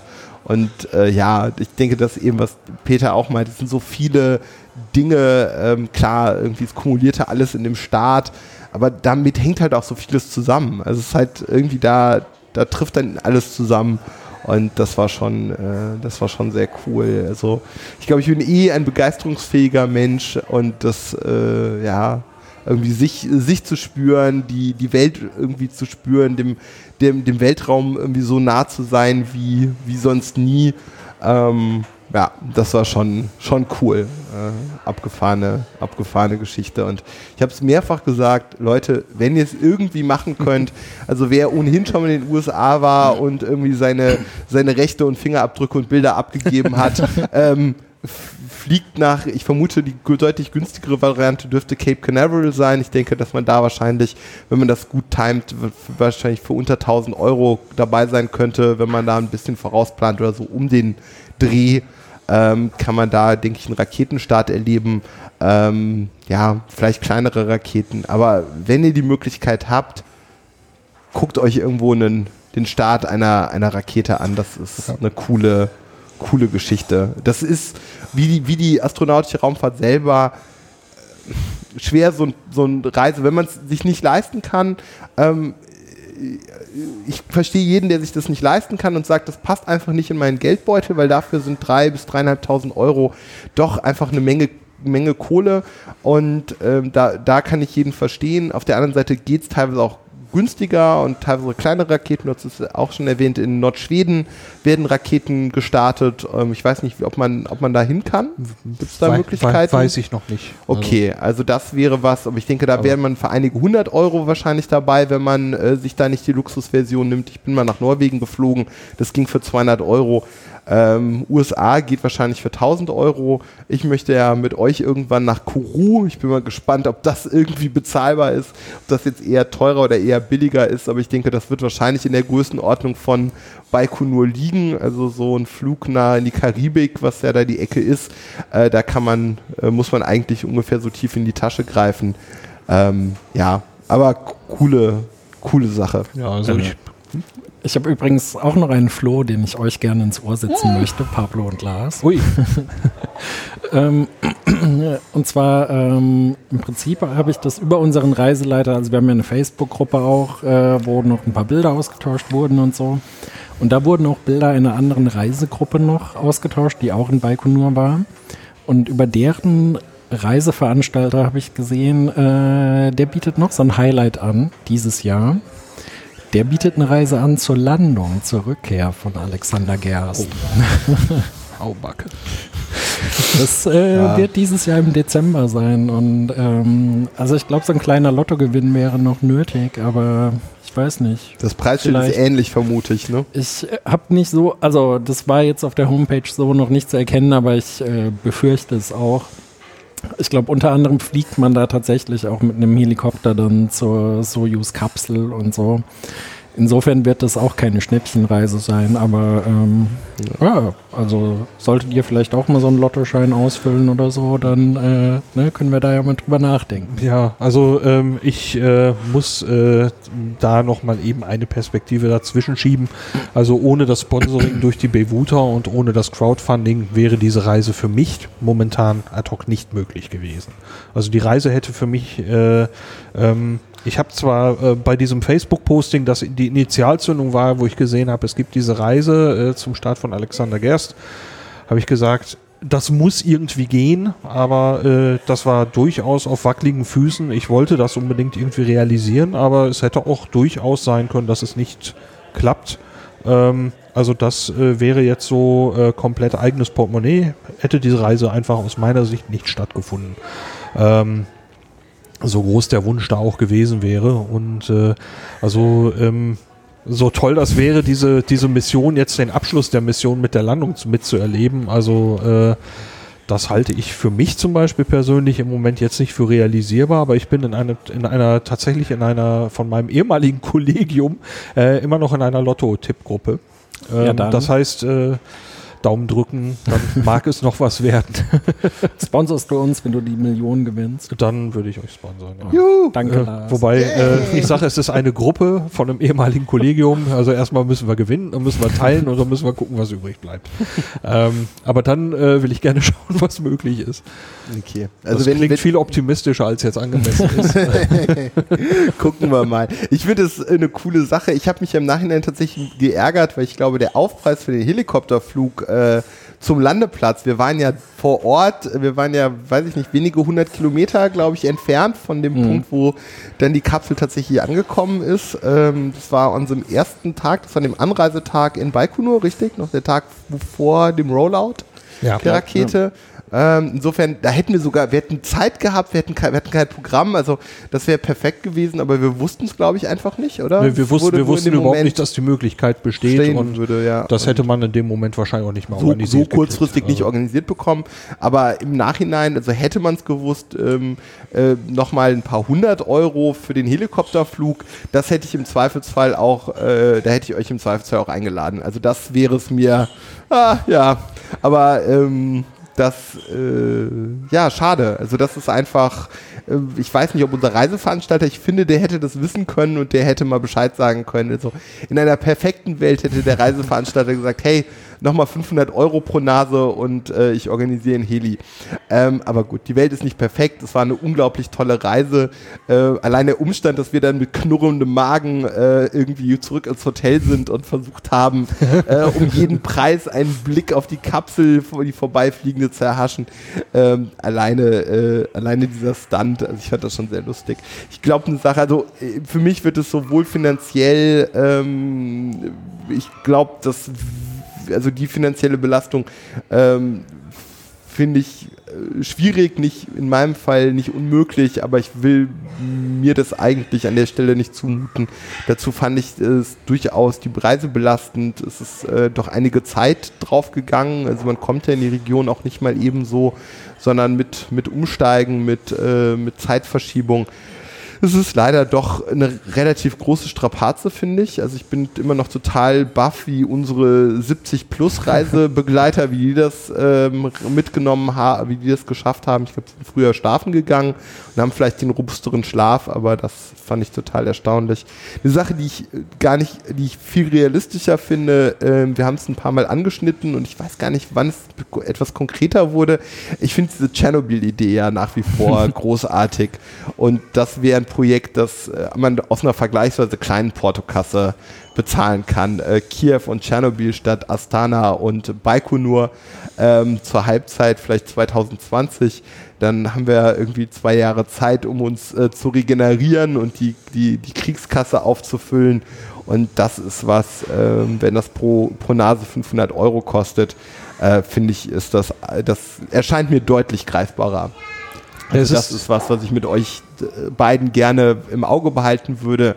Und ich glaube, das wäre einen eigenen Podcast wert. Und ich war schon mal da. Insofern habe ich ein bisschen eine Ahnung, was man sehen kann und was ich schon gesehen habe, was man, was ich aber vielleicht auch nicht gesehen habe und man mit ein bisschen mehr Zeit. Ich war damals ja nur ein einen Tag, einen knappen Tag in der Zone. Ähm, es gibt andere Angebote, wo man auch zwei Tage in der Zone verbringen kann. Also man übernachtet nicht in der Zone, sondern in der Nähe, aber hat dann eben zwei volle Tage, wo man dort Dinge erkunden kann. Und ich könnte mir vorstellen, dass äh, die allgemein tech-affine Podcast-Bubble äh, auch, glaube ich, großen Spaß an einer Tschernobyl-Tour hätte. Also das, wie gesagt, ich, es ist nur eine Idee, es ist ein Angebot aber ich äh, hätte Spaß daran, das weiter zu verfolgen. Also äh, äh, von, der, von der Idee bin ich total fasziniert davon. Äh, ähm, da ist aber noch so eine, so eine Stimme in meinem Hinterkopf, die sagt, uh, Katastrophentourismus. Und äh, das ist eine Schublade, äh, wo ich meine eigene, meine eigene Motivation äh, noch so hinterfrage. Äh, also ich wage die Behauptung, dass ich aus äh, Wissens- und wissenschaftlicher Neugierde hinfahre und äh, ähm, nicht um äh, vor äh, dem Unglück anderer Leute Selfies zu machen. ähm, weiß aber auch nicht genau, wo die Grenze da für mich ist. Das ist tatsächlich eine Sache, die ich, äh, seitdem du davon erzählt hast, ich bin davon sehr angetan und tendiere auch dazu, das machen zu wollen. Aber es ist tatsächlich eine Sache, über die ich seitdem du das erzählt hast, nachdenke. Ähm, ich finde das faszinierend. Wie ich das ja, einordne. Also ja, es ist, äh, mir sind ethische Fragen eigentlich immer sehr wichtig. Das ist irgendetwas, weil es eben auch Teil meiner eigenen Geschichte ist. Ich war, ich war eben fünf, sechs, als das Ganze fünf, fünf Jahre alt war ich, ähm, April 2000, äh, April 1986 äh, war ich fünf Jahre alt. Ähm, es ist Teil meiner eigenen Geschichte. Insofern ziehe ich daraus, glaube ich, auch ein Stück Legitimation. Ähm, und es ist, äh, ja, ich finde es total schwierig. Also ich kann das verstehen. Ähm, also vielleicht fände ich sowas wie Bhopal, ein, eine Katastrophe, die glaube ich nicht so bekannt ist, die aber ähnlich krasse Auswirkungen hatte. Ein ganz schlimmer Chemieunfall. Und in der Region leben halt bis heute Menschen und leiden, soweit ich weiß, auch Menschen ganz akut unter den ähm, Konsequenzen. Also werden nach wie vor vergiftet. Ähm, natürlich die Liquidatoren ähm, die heute Krebs haben und die immer noch äh, daran sterben. Auch, auch Tschernobyl hat bis heute Nachwirkungen. Ähm, aber ich finde es total schwierig, das kommt, diese Frage kommt gar nicht richtig an mich ran. Also ich verstehe Lars gut, der sich diese Frage stellt, ähm, obwohl die Frage für mich relevant sein sollte, ist sie mir irgendwie sie geht gar nicht richtig in meinen Kopf. Ich weiß nicht, ob ich mich dagegen wehre, ähm, mir diese Frage zu stellen, aber es ist, wie gesagt, es ist ein Stück meiner eigenen Geschichte und ich glaube, wenn wir davon erzählen können, vielleicht auch im Podcast, wie das ist, ähm, vielleicht können wir dazu beitragen, ähm, die Welt die Welt über, dieses, über diese Technologie ein Stück weit aufzuklären, zu zeigen, es wird nicht jeder nach Tschernobyl reisen, ähm, aber vielleicht können wir zeigen, was die gravierenden Auswirkungen von Tschernobyl waren. Es ist eine, eine Sperrzone mit einem ähm, Radius von 30, ich meine, es wäre der Radius von 30 Kilometern, sie ist riesig. Ähm, bis heute und möglicherweise auf, auf viele Jahrtausende ähm, unbewohnbar. Ähm, das sind doch Konsequenzen, die sich die Menschen vor Augen führen sollten. Und ähm, das ist ja jetzt irgendwie kein, äh, also ich hoffe und also ich gehe davon aus, dass die Reise von uns dreien, also meine war es in meiner Wahrnehmung, äh, eine sehr reflektierte Reise ist. Also es ist jetzt, ich gehe äh, davon wir, aus, wir, wir, wir, fliegen, wir, wir reisen da nicht nach Disneyland. Nee. Das hat eine andere, also ich würde zum Beispiel gerne, es gibt, also Lars, sorry. Nee, äh, nee, nee, ich, bin, ich, ich, ich habe dich unterbrochen. Also nee, nee, nein, nein, nein, sprich. ja, also ähm, der, der große Punkt, den du gesagt hast, ist, äh, du sagst, es ist ein Teil deiner eigenen Geschichte. Ich war also selber 13. Wir mhm. liegen ja doch ein bisschen, ein bisschen auseinander. Und ich weiß, dass mich das Thema damals ganz massiv verfolgt und beschäftigt hat. Und das tut es in, in Ansätzen eigentlich auch bis heute.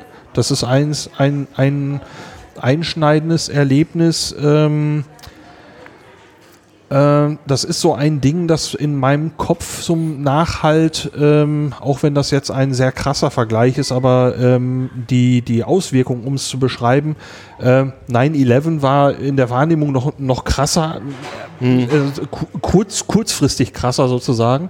Aber Tschernobyl ist ein Ding, das mich äh, buchstäblich jahrzehntelang beschäftigt hat und das hat auch nie aufgehört. Und das ist eine Sache, mit der ich äh, dann äh, mich persönlich nochmal auf einer anderen Ebene beschäftigen kann. Mhm. Ähm, das geht also nicht dahin, so, juhu, wir fahren, fahren nach Tschernobyl, äh, sondern äh, eine Auseinandersetzung mit dem, was dort passiert ist. Ähm, das ist eigentlich das, was ich mir, mir persönlich davon wünschen würde, von so einer Reise und wo ich dann selber auch das Gefühl habe, ich glaube, das geht für mich selber auch in meinem Kopf okay, mhm. auch wenn ich äh, mir dazu eben schon Gedanken mache. Ähm, deswegen, ich tendiere deutlich dahin, das, das zu tun und äh, zu schauen, was dann passiert äh, wie sich's dann anfühlt. Ich glaube auch, dass man keinem äh, Schaden zufügt, indem man dorthin reist. Ich finde, das ist also für mich eine ganz wesentliche Frage, ist die, ob ähm, tue ich jemandem etwas damit? Also verletze ich die Familien der Liquidatoren? würde es nicht denken. Es nimmt niemand körperlich Schaden. Es ist niemand, ähm, ich tue keinem damit etwas, dass ich nach Tschernobyl reise. Im Gegenteil, ich glaube, wenn wir, ähm, wenn wir dahin reisen, wenn wir darüber reden, halten wir damit eigentlich das Andenken der Menschen, die äh, damals die Katastrophe eingedämmt haben, hoch. Also das sind ähm, Leute, wo ich sehr großen, die oft gar nicht die Wahl hatten, aber ich habe trotzdem sehr großen Respekt vor diesen Menschen. Und ich glaube, ihre Geschichte oder die Geschichte des Unglücks wieder zu erzählen, ich glaube, das hat einen Wert. Und äh, ja, ich möchte dort auch Dinge tun, die, die so eher vielleicht ein bisschen UdSSR-Tourismus sind. Ich möchte zum Beispiel gerne auf die äh, Duga Radaranlage ähm, hochklettern, bekannt als Woodpecker. Ich war ähm, unten und habe das Ding von unten gesehen. Steht eben in der Sperrzone, hat sonst mit Tschernobyl aber nur entfernt ähm, zu tun. Und auch sowas äh, sehe ich im Moment keinen Grund, mir das zu nehmen. Gut, Wenn da jemand ein gutes Argument dagegen hat, bin ich gerne bereit, das zu diskutieren und es im Zweifelsfall auch zu lassen. Aber das sind einfach so Dinge, man irgendwo einen, äh, irgendwie einen guten Mittelweg. Also ich werde die, die, die verlassenen Kindergärten und Schulen, das finde ich, gilt es ähm, zu, zu respektieren und, und, und da nicht irgendwelche Dinge zu entwenden. Auf der anderen Seite sehe ich irgendwie keinen Grund, warum man sich den Woodpicker und damit eben auch das Bild von oben, also man müsste ja. das, das Kraftwerk eigentlich auch von oben sehen können. Das sind, glaube ich, Gelegenheiten, die wird es nicht so oft geben und es ist halt auch ein, ein Lost Place, ein ganz besonderer. Ähm, und da eben so eine irgendwie zum einen eben die menschliche Neugierde ähm, und unsere Neugierde ähm, der Raum zu geben und auf der anderen Seite ähm, eben dieses Andenken an die Liquidatoren, an die Menschen dort ähm, hochzuhalten. Aber so wie ich euch erlebt habe und so wie ich mich selber sehe, ich glaube, wir, wir ich bin der Meinung, dass wir diesen Spagat hinkriegen. Das kann ich mir auch gut vorstellen. Ich würde gerne wieder etwas zurück ja. auf die Baikonur-Reise zurücklenken. Also ähm, wir werden da auf jeden Fall noch drüber, weiter drüber sprechen, über die Sache mit Tschernobyl, aber ähm, noch haben wir so ein bisschen Baikonur im Köcher und wir sprechen tatsächlich schon wieder über eine Stunde. ähm, wir waren gerade schon mal so in dem Bereich, äh, wo wir erzählt haben, was uns bewegt hat. Ähm, mit den Fragen sind wir soweit durch und äh, ich habe so eine Frage, damit steuern wir so ein kleines bisschen zum, zum Abschluss hin. Ähm, was eure persönlichen Highlights waren. Das haben wir im Prinzip sicherlich schon mal gesagt, aber wenn ihr jetzt so mit ein bisschen Abstand nochmal zurückguckt, äh, was treibt euch vielleicht noch um? Was äh, hat euch umgehauen, wo ihr sagt, ja, äh, dieser Moment, äh, ich wusste gar nicht, im, als ich vor Ort war, dass der so auf mich gewirkt hat, aber ich muss immer an dieses Ding denken. Äh, habt ihr da irgendwas? Also ich finde es wahnsinnig schwer, jetzt einen Nö, Moment sag, oder sag mehrere äh, rauszugreifen. Also äh, neben dem Start, der also der Start an sich war natürlich das völlige Highlight, keine Frage. Das war aber war irgendwie im Vorhinein noch relativ klar, dass das so sein würde. Ja. ähm, aber was mich auch irgendwie bewegt hat, war der Rollout der Ra äh, Rakete. Also als wir da auf einmal standen und dann setzt sich dieser Zug in Bewegung und in wirklich äh, fünf Metern Entfernung, so als könnte man jetzt wirklich fast die Rakete anfassen, rollt da dieses Ding an uns vorbei, was eben äh, zwei Tage später dann da Menschen ins All schießt. Also das war wirklich ähm, neben dem Start irgendwie auch so ein ganz besonderer Moment, der nochmal besonders heraussticht aus den vielen tollen Momenten. Ja, den habe ich tatsächlich selber auch auf der Liste. Bei dir? Ist äh, der da auch dabei? Ja, der Rollout. Ja, so irgendwie diese Faszination, dass man eben so nah dran kam. Peter sagte gerade fünf Meter, also höchstens. also die war wirklich fast zum Anfassen. Ähm, ja, irgendwie verrückt. Also irgendwie eigentlich habe ich so das Gefühl, ich frage mich gerade die ganze Zeit, hätte man sie nicht vielleicht wirklich anfassen können? Es hat letztendlich, also da stand eben schon Polizei und es, äh, niemand, niemand hat diese Rakete, also niemand von den, von den Menschen drumherum, abgesehen von den Technikern, hat niemand die Rakete angefasst. Insofern, ich glaube, das wäre letztlich nicht möglich gewesen. Aber äh, ja, man war schon wirklich nah dran. Äh, Lars zeigt gerade Fotos vom vom Rollout, so die ersten, die ersten paar Dutzend Meter, die die Rakete, wo sie gerade so mit der Spitze aus, dem, aus der Halle rausgefahren war, äh, das war schon irgendwie cool. Und da waren auch alle, die ich Fotos gezeigt habe, waren baff erstaunt, wie nah man an dieses Ding dran kam. Also das, da haben irgendwie alle, die Fotos von mir gesehen haben, haben große Augen gemacht. Das war schon cool. Ja, und das war der Moment, wo die Rakete gleichzeitig groß und klein war. Ne? Ja, ja. zugegeben. Ja, in der Tat. So, als ich die Spitze gesehen habe, wo dann die drei Leute während des Starts drin sitzen, äh, habe ich gesagt, das kann doch gar nicht sein, dass da drei mhm. Leute reinpassen. Telefonzelle, irgendwie so, so verrückt. Ja. Habt ihr weitere Sachen? Du guckst so, als hättest du noch was. Ja, ich habe mehrere Sachen, aber das sind fast durchweg eigentlich die, die Sachen, äh, die klar waren. Also das Aufrichten der Rakete war auch noch so ein, so ein, äh, so ein Moment, wo ähm, äh, der mich total geflasht hat. Äh, weil plötzlich war die Rakete dann äh, groß. ja. Die, äh, äh, als sie die aufgerichtet haben, äh, merkte man plötzlich, was das für ein für ein Kravenzmann ist. Ähm, witzigerweise äh, wirkte sie auch groß, als sie auf dem Zug war, weit weg. Äh, mhm. als sie dann auf uns zufuhr, äh, auf dem Weg zum Startplatz. Ähm, also ich musste irgendwie an den Scheinriesen von Michael Ende denken. also es ist eine, eine Scheinriesenrakete. Ähm, also als die dann aufgerichtet wurde, äh, wurde, wurde plötzlich die, die, die Höhe nochmal klar und äh, gleichzeitig ist die Spitze, wo sie drin sitzen, immer noch so klein. Ähm, aber dazu stehen, ähm, wir haben natürlich auch wirklich das Traumwetter gehabt. Äh, ähm, also die Fotos haben einen Kontrast äh, mit dem blauen Himmel und so weiter. Es ist einfach nur ein Traum. Ähm, aber das äh, ist tatsächlich die Rakete selber an sich ist also ein Ding. Ich hatte es äh, ja auch schon mal erwähnt. Äh, ist tatsächlich eine Sache, von der ich immer wieder geträumt habe in in verschiedenen Variationen. Äh, das hat mich offenbar sehr tief irgendwo beeindruckt und äh, ich weiß immer noch nicht genau, was es ist, aber irgendwas äh, hat da angeklungen. Äh, ich bin gerade total fasziniert von dem Foto, das du geöffnet hast. Ähm, die Kontraste, also sowohl die graue Rakete mit der weißen Spitze vor dem, vor dem doch sehr blauen Himmel, ähm, aber auch diese niegelnagelneue Rakete im Kontrast zu dem komplett rostigen Tankkesselwagen, der im Vordergrund steht. Zumal äh, du Glück hattest, äh, beziehungsweise wahrscheinlich äh, kurz darauf ausgeschimpft wurdest, weil du hast, ich weiß, du hast dein Foto von einer Stelle geschossen, von dem wir auf gar keinen Fall fotografieren durften, es aber alle getan haben, unter anderem Reinhold Ewald, der da seine, genau an der Stelle seine GoPro schwenkte.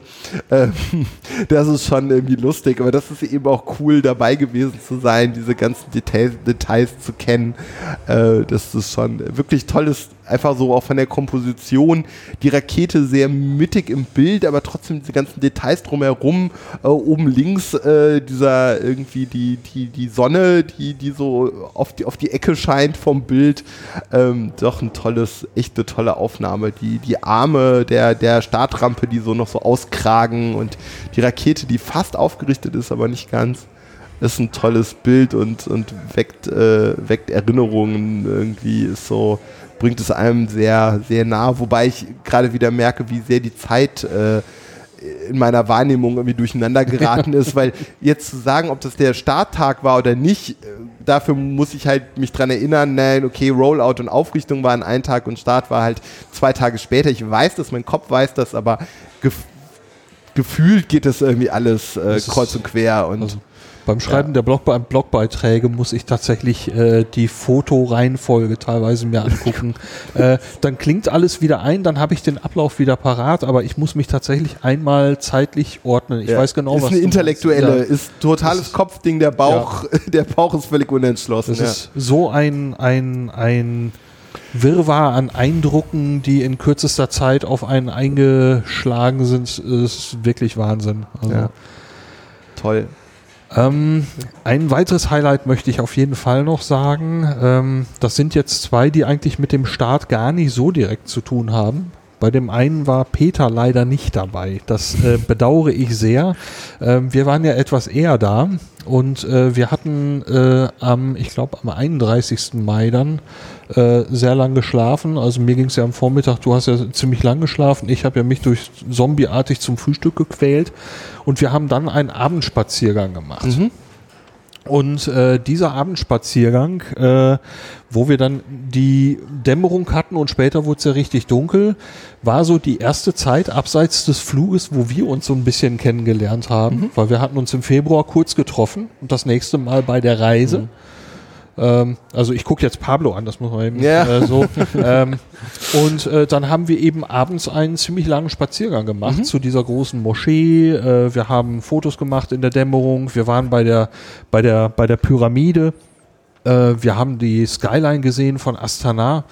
Ähm, da lief dann, äh, wir konnten den Muezzin hören von der Moschee und äh, wir standen zwischen diesen Hochhäusern, wo diese, wo diese Laufschriften drüber war, liefen und äh, diese Animationen. Und äh, das war so ein, so ein milder Abend. Und wir standen zwischen diesen Hochhäusern in dieser Achse von der Pyramide zu dieser äh, Nationalen Universität für die Künste oder wie sie heißt. Ähm, und der Muezzin ruft. Und in dem Moment, das ist ein Highlight meiner Reise, war, hat sich im Nachhinein so äh, festgesetzt, so wurde mir klar, es gab in dem Moment, den habe ich schon so empfunden, aber wie tief das war, das wurde mir erst im Nachhinein klar. In dem Moment wurde mir klar, ich bin hier. Ich bin in Kasachstan. Äh, diese Reise ist wirklich Wirklichkeit geworden. Ähm, ich äh, kriege gerade Eindrücke, die ich nie zuvor hatte. Und es fängt erst an. Die Reise fängt erst an. Das kommt alles noch und irgendwann werde ich diesen Start sehen. Das wurde mir in dem Moment klar, als wir da zwischen diesen Hochhäusern standen und äh, bei der Pyramide und so. Und deswegen äh, habe ich mir das als Highlight der Reise mit aufgeschrieben. Der hat mich, der Moment, wenn ich dran zurückdenke, der haut mich immer noch total um. Das finde ich schön, weil das war tatsächlich ein schöner Abend. Das war so irgendwie, wir waren in der gleichen Ecke am nächsten Tag nochmal, nee, am übernächsten Tag, glaube ich. Am nächsten Tag, am nächsten Tag, da wo wir noch nicht die Tour hatten, sondern am nächsten Tag hatten wir, ähm, am nächsten Tag sind wir ja da in der Gegend auch nochmal rumgelaufen, aber das war von der, von der Atmosphäre ganz anders.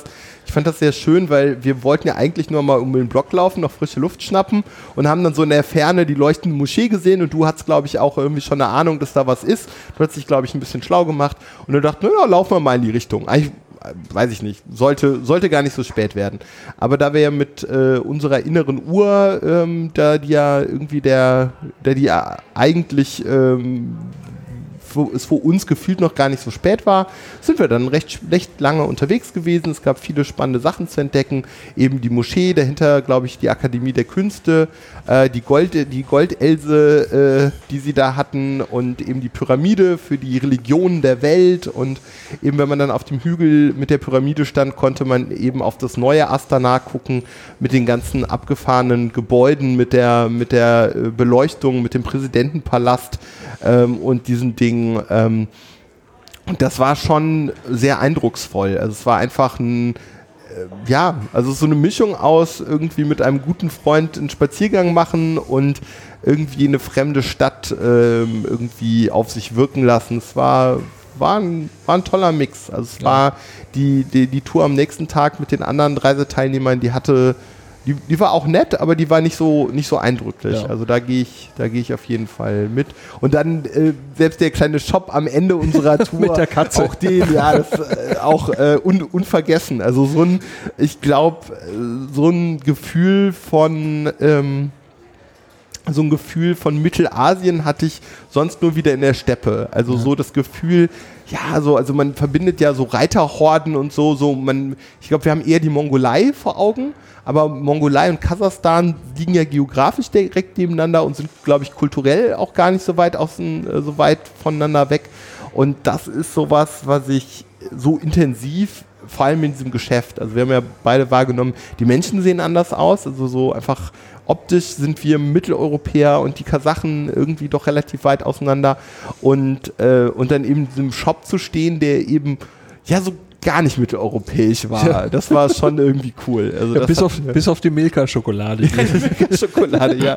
Aber selbst die, selbst die eingeschweißten Plüschtiere, die wahrscheinlich aus China kamen, so wie sie da, äh, so wie sie da im Regal standen mit ihrer Folie, es war irgendwie, es war, es war eine andere, es war eine andere fremde, aber, aber sehr freundliche. Wir sind ja an dem Tag sehr positiv aufgenommen Oh worden und so. Es war eben überhaupt nicht bedrohlich, überhaupt nicht irgendwie fremd in einem negativen Sinne, sondern eben irgendwie gastfreundlich, irgendwie nett. Ähm, ja. obwohl wir irgendwie als Touris, glaube ich, ich glaube nicht, dass dieser Shop oft von Touristen aufgesucht wird, aber trotzdem äh, wurden wir nicht kritisch beäugt, sondern nee. freundlich aufgenommen. Extrem freundlich, breites Grinsen, also der, ja, das ist mir wirklich, wirklich, auch noch aufgefallen da. Also ähm, mit Englisch kamen wir in dem Geschäft ja auch nicht weiter und äh, ähm, man kam aber trotzdem immer irgendwie klar. Das ist, war mir also in, in, ja. bei diesem, bei dem ganzen Trip so aufgefallen, dass äh, okay. Ähm, das klappte einfach. Und was mir noch eben aufgefallen war, äh, es war eben äh, abseits des Fluges so der, der erste Moment, wo wir so ja, im Prinzip wirklich Freizeit hatten mhm. und äh, ja, uns ja auch so ein bisschen kennenlernen. Und ich hatte nicht den Eindruck, dass wir gerade erst den dritten Tag irgendwie miteinander reden, sondern ähm, ja, cool. Man, man, war in dem Moment schon mit einem Freund zusammen äh, unterwegs, ohne dass man das jetzt äh, groß, also ich ich war in dem Moment schon fast aus der Kennenlernphase raus, hätte ich fast gesagt. Ja, wir waren halt da Abend unterwegs und es war sehr, sehr selbstverständlich. Das war, war einfach ein dufter Abend. So. Ja, war ein, war ein schöner Abend, ja, auf jeden Fall. Nee, war cool. Hast du noch was? Mm. Ich gucke Peter an. also ich muss gerade auch bei diesem, also hier ist jetzt ein Bild zu sehen von Astana. Und da muss ich auch wieder dran denken, diese Stadt, äh, also diese Kontraste im Land sind einfach so unglaublich krass gewesen auch. Astana als äh, sehr modern wirkende Hauptstadt des Landes und Baikonur teilweise aussehen wie ein Kriegsgebiet. Also zerfallene Gebäude und ich weiß nicht was. Und bei dem Bild hier denke ich auch immer, ähm, das könnte eigentlich auch irgendwie Las Vegas oder sowas sein. Das ist jetzt nicht das, wie ich mir vorher Kasachstan vorgestellt habe. Nee. Ich glaube aber auch nicht, dass dieses Bild äh, für, fürs Land repräsentativ nee, ist. Also, das stimmt. Ähm, aber was wir, äh, was ich gerade hier auf dem Bildschirm habe, ist also eine nächtliche Skyline, sehr bunt beleuchtet. Äh, in der Mitte äh, sieht man noch ein Hochhaus mit Kränen drauf. Da hatten wir dann bei der Stadtrundfahrt zugehört, dass, wenn es fertig ist, wird das das äh, höchste Gebäude von Astana sein. Das Ganze in der Nähe von diesem Turm, in dem wir waren mit der Kugel. Ähm, ja, ähm, also eine Stadt, die ich abseits äh, auch von einem Baikonur-Trip äh, unbedingt nochmal mehr erkunden möchte. Ich glaube, diese, diese Stadt braucht mehr Zeit. Ähm, ja. Und äh, dann habe ich noch ein Highlight.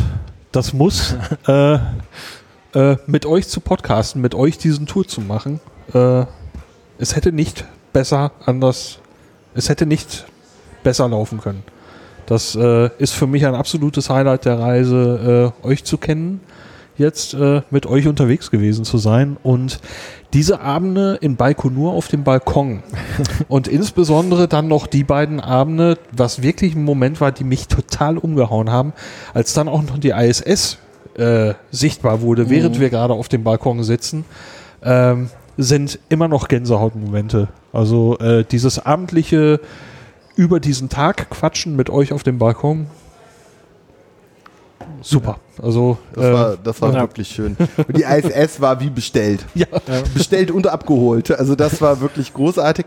Wenn man ähm, diese Bilder sieht, wo wir zu dritt äh, quasi das, äh, das, das Podcast-Selfie, das gibt insofern ein bisschen falsches Bild, dass es da noch relativ hell ist. Es wurde dann recht schnell dunkel. Wir haben in der Regel in der Dämmerung und in der Dunkelheit gepodcastet, wobei es trotzdem warm war. Also es waren wirklich schöne schöne Sommerabende, ähm, in denen wir da gepodcastet haben. Das gibt das Bild für mich nicht ganz so gut wieder. Also man muss sich das eigentlich eher so mit so einem, so einem dunkelblauen Himmel ähm, und Sternen vorstellen. Ja. Also es gibt ja Fotos, die wir dann von dem, äh, von dem Platz gemacht haben.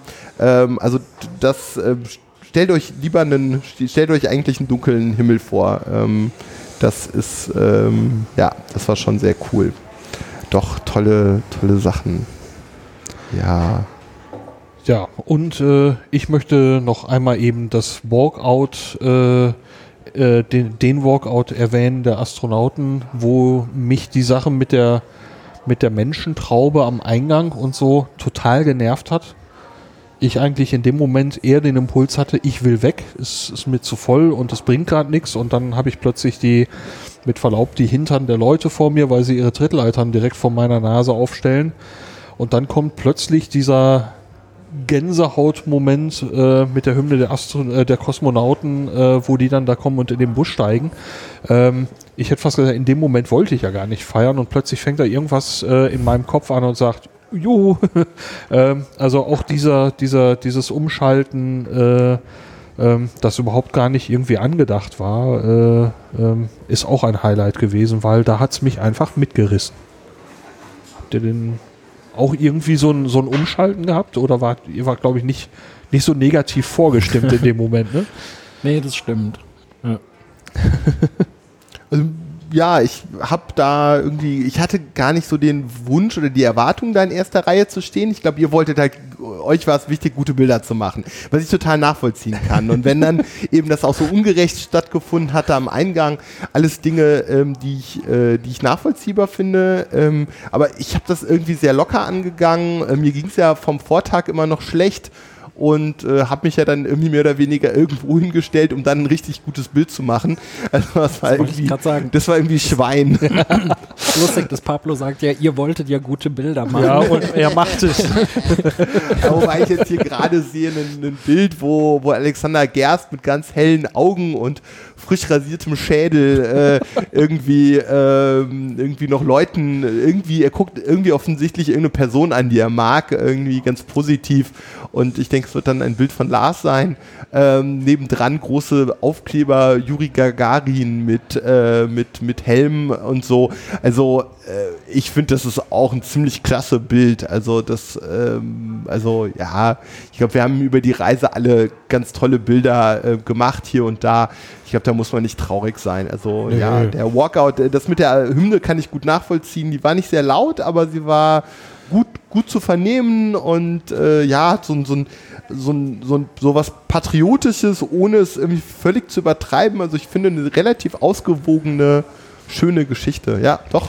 Ja, und ähm, man könnte jetzt, also irgendwas in mir fand das alles total künstlich. Also äh, wie ein Besuch im Vergnügungspark im Prinzip, du kriegst etwas nach Schema F, äh, du weißt, was dich erwartet und ja, in dem Moment waren dann auch irgendwie, ne, war ich von den Leuten irgendwie etwas angenervt, äh, wie das da lief.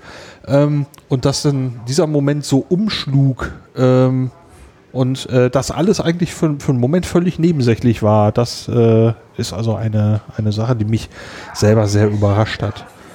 Und äh, ja, am gleichen Tag hatten wir dann ja auch noch den, äh, den, den Crew Report, wo sie mit ihren, mit ihren Klimaanlagen rauskamen, äh, was auch ein toller Moment war, der mich allerdings nicht so geflasht hat wie, äh, wie die Sache mit den Bussen. Ähm, also der hat mich nicht mehr so, so so gefangen genommen, äh, auch wenn das trotzdem ein toller Moment war und äh, ja, im Prinzip das letzte Mal, dass man sie vor ihrem Start dann eben auch gesehen hat. ja, schön. Highlights? Habt ihr noch welche? Ja, ich habe noch so ein paar kleine Sachen. Also die ganz großen Sachen habt ihr jetzt schon im Wesentlichen abgefrühstückt. Klar, über den Raketenstart, da haben wir jetzt schon viel gesprochen, da haben wir alle unsere Eindrücke geschildert. Das war natürlich geplanterweise und auch tatsächlich das Highlight der Reise, äh, gar keine Frage. Ähm, kleinere Sachen, die mir aufgefallen sind und die ich sehr schön fand, war ähm, die Dynamik in der Gruppe dass eigentlich mhm. alle irgendwie nett miteinander ja. waren. Also ich habe da durchaus auch schon andere Gruppen erlebt, wo Leute eher so für sich waren. Ich habe das Gefühl, dass auch, ähm, wir hatten ja doch durchaus etliche, die alleine gereist sind, aber ich habe nicht das Gefühl gehabt, dass da irgendjemand zurückgeblieben ist. Alle haben irgendwie Anschluss gefunden. Das hat uns jetzt nicht so sehr betroffen, weil wir ja doch viel zu dritt gemacht haben. Ähm, aber ich hatte nie das Gefühl, dass es da irgendwie, irgendwie eine schlechte Stimmung oder irgendwie negative, äh, negative Gefühle in der Gruppe gab, obwohl wir äh, uns alle nicht wirklich kannten. Ähm, das fand ich sehr schön. Ich, mich hat der, der winzige Flughafen in Kieselorda hat mich, äh, hat mich begeistert, ähm, auf dem Hinflug eben festzustellen, wie winzig der ist und wie die da die Dinge funktionieren, um dann auf dem Rückweg festzustellen, dass der mit, mit Gate und allem am Ende dann doch wieder ein Stück weit war, wie ein großer, ähm, also mit so Wartebereich vorm Gate. Es war irgendwie so irgendwie eine merkwürdige Kombination. Unsere alte Fokker mit ihren über 27 Jahren, die man ein bisschen das Gefühl hatte, die gehört äh, eigentlich äh, schon eher ins Museum als aufs, aufs Rollfeld, aber das, äh, da hat keiner nachgefragt. Ähm, Ja, oh, der, der LKW-Fahrer, den wir auf dem Rückweg getroffen haben, der irgendwie sehr positiv war. Ein Kasache, der irgendwie so, boah, so etwas gebrochenes Deutsch sprach, aber sehr gute Laune hatte. ähm, die, die, die niegelnagelneue äh, 767, äh, mit der wir zurückgeflogen sind und das freundliche Personal ähm, auf dem Rückflug. Also es waren so auch viele schöne Details. Also es war irgendwie, eigentlich ist kein Tag vergangen, wo nicht irgendwas Nettes äh, passiert ist, im Kleinen wie im Großen. Äh, es war einfach alles in allem eine tolle Reise. Lars ruft gerade nochmal den Flughafen von Kyslordar auf, äh, wo in der Mitte eine ganz interessante Schrift ist. Das sieht fast arabisch aus, oder? Ich weiß es nicht, also so richtig kyrillisch mit vielen Nee, Punkten ist, das, drüber. das ist kyrillisch? Kas- kasachisch. Ach, karasachisch, okay. Na gut, also irgendwie ganz spannend. Genau, auf der linken Seite ist äh, kyrillisch, in der Mitte, ähm, Lars sagt gerade eher kasachisch. Haben die eine eigene Schrift? Aber es So, sieht nicht so wie ich das wahrgenommen habe, ja. Okay.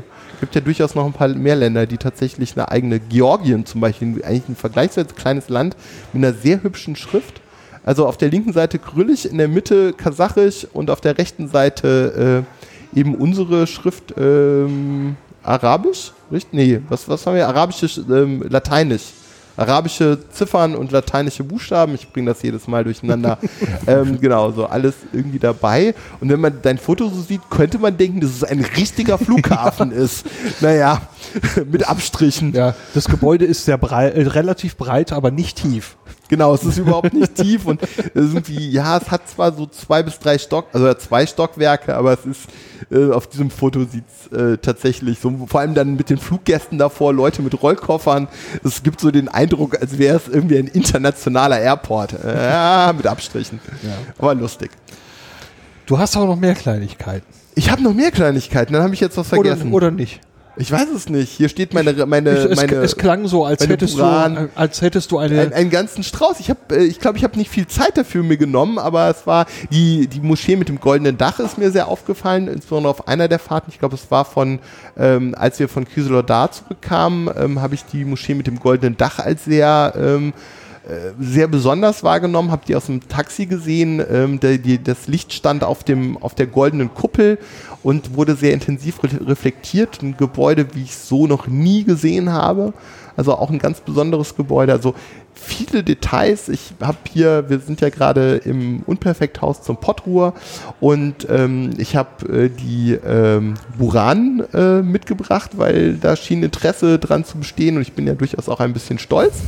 ähm, Buran auf Energia ähm, mit, äh, mit Küken, mit Weltraumküken unten dran. Also das Küken äh, auf dem Weg in die Buran zum Start.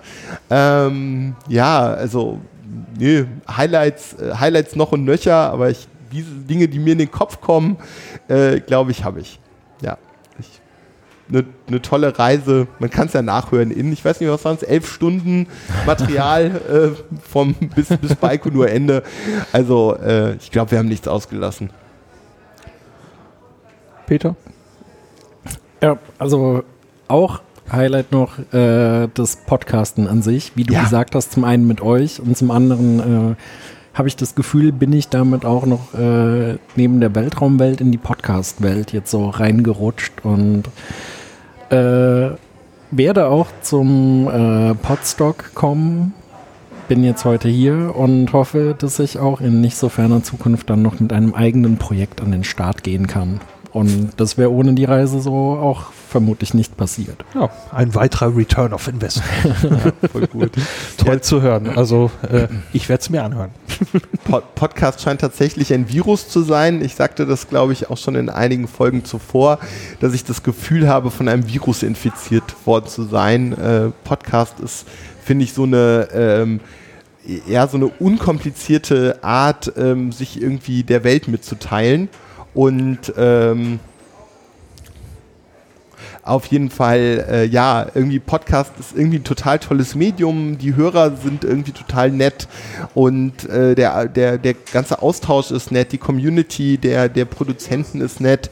Ähm, alle, äh, alle nett. Ähm, insofern finde ich äh, das ja total ansprechend Und ich habe tatsächlich gestern die Nullnummer meines, ähm, meines ersten eigenen Podcast-Projekts aufgenommen. Insofern, es wird zur Veröffentlichung noch ein bisschen dauern. Leute, wartet nicht drauf, vielleicht vergeht da noch mal ein halbes Jahr weil wir werden technisch relativ viel selber machen und ähm, haben sonst auch noch ein paar Sachen zu tun.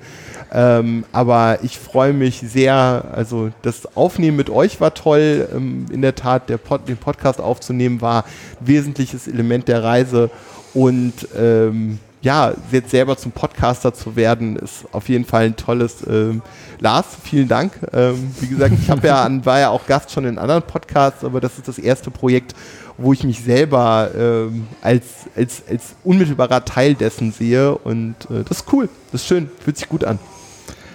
Dann nehme ich jetzt ein Stichwort, was du gerade gesagt hast, auf, ähm, nämlich Danke. Äh, ich glaube, wir machen so langsam mal die Tüte zu. Ähm, ich habe ja so ein paar Stichworte mir aufgeschrieben und äh, ein Stichwort äh, das ich da habe, sind tatsächlich nochmal Danksagungen. Auch wenn ich schon mal Danke gesagt habe, möchte ich da jetzt nochmal durch.